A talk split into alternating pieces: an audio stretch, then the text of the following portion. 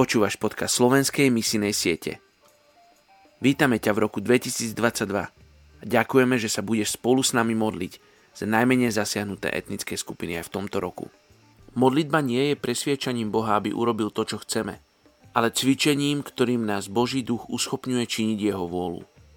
Leonard Ravenhill Chceme ti dať do pozornosti nový nástenný kalendár na rok 2022 v tomto kalendári nájdeš všetkých 271 najmenej zasiahnutých etnických skupín a 51 geografických štátov Európy, za ktorých sa modlievame aj v tomto podcaste.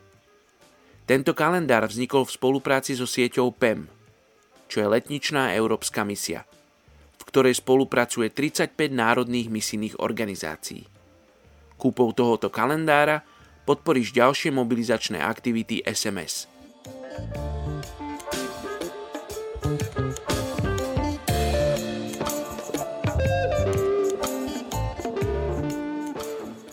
Dnes sa budeme spolu modliť za etnickú skupinu Bahrajmský Arabi v Bahrajne.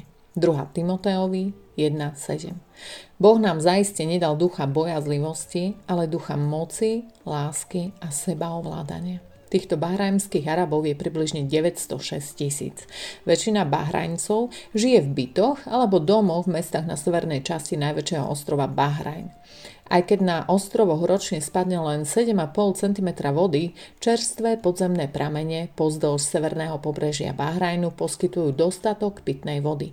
Farmári z týchto prameňov zavlažujú zeleninu a melóny. Rodiny majú zvyčajne jedno hlavné jedlo denne, vrátane čerstvej zeleniny, jahňaciny, rýb a ryže. Bahrajčania sa tešia relatívne vysokej životnej úrovni vďaka príjmom z ropy. Vláda poskytuje bezplatné vzdelanie, lekárskú starostlivosť a nadštandardný elektrický systém. Väčšina domácností má televízory, rádia a telefóny. Hrádza spája niekoľko ostrovov so Saudskou Arábiou. Bahrajmčania sú kozmopolitnejší ako ostatní Arabi, pretože Bahrajn bol po stáročia obchodným centrom a prístavom. Mladší Bahrajmčania nosia oblečenie odrážajúce západný vplyv.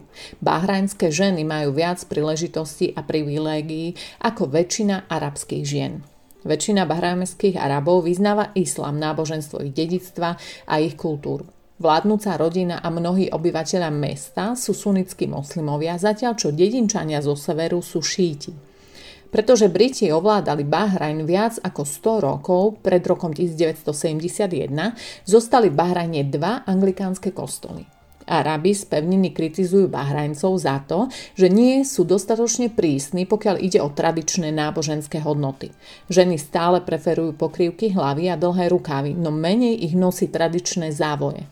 Zamestnáva sa viac žien, zvyčajne na slušných miestach, v dievčenských školách, pôrodniciach a bankách.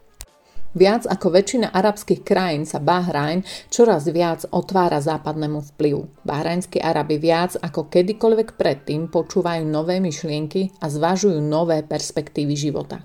Napriek tomu sú ich kultúra a islamské náboženstvo tak úzko spojené, že je pre nich ťažké prijať akýkoľvek iný svetonázor.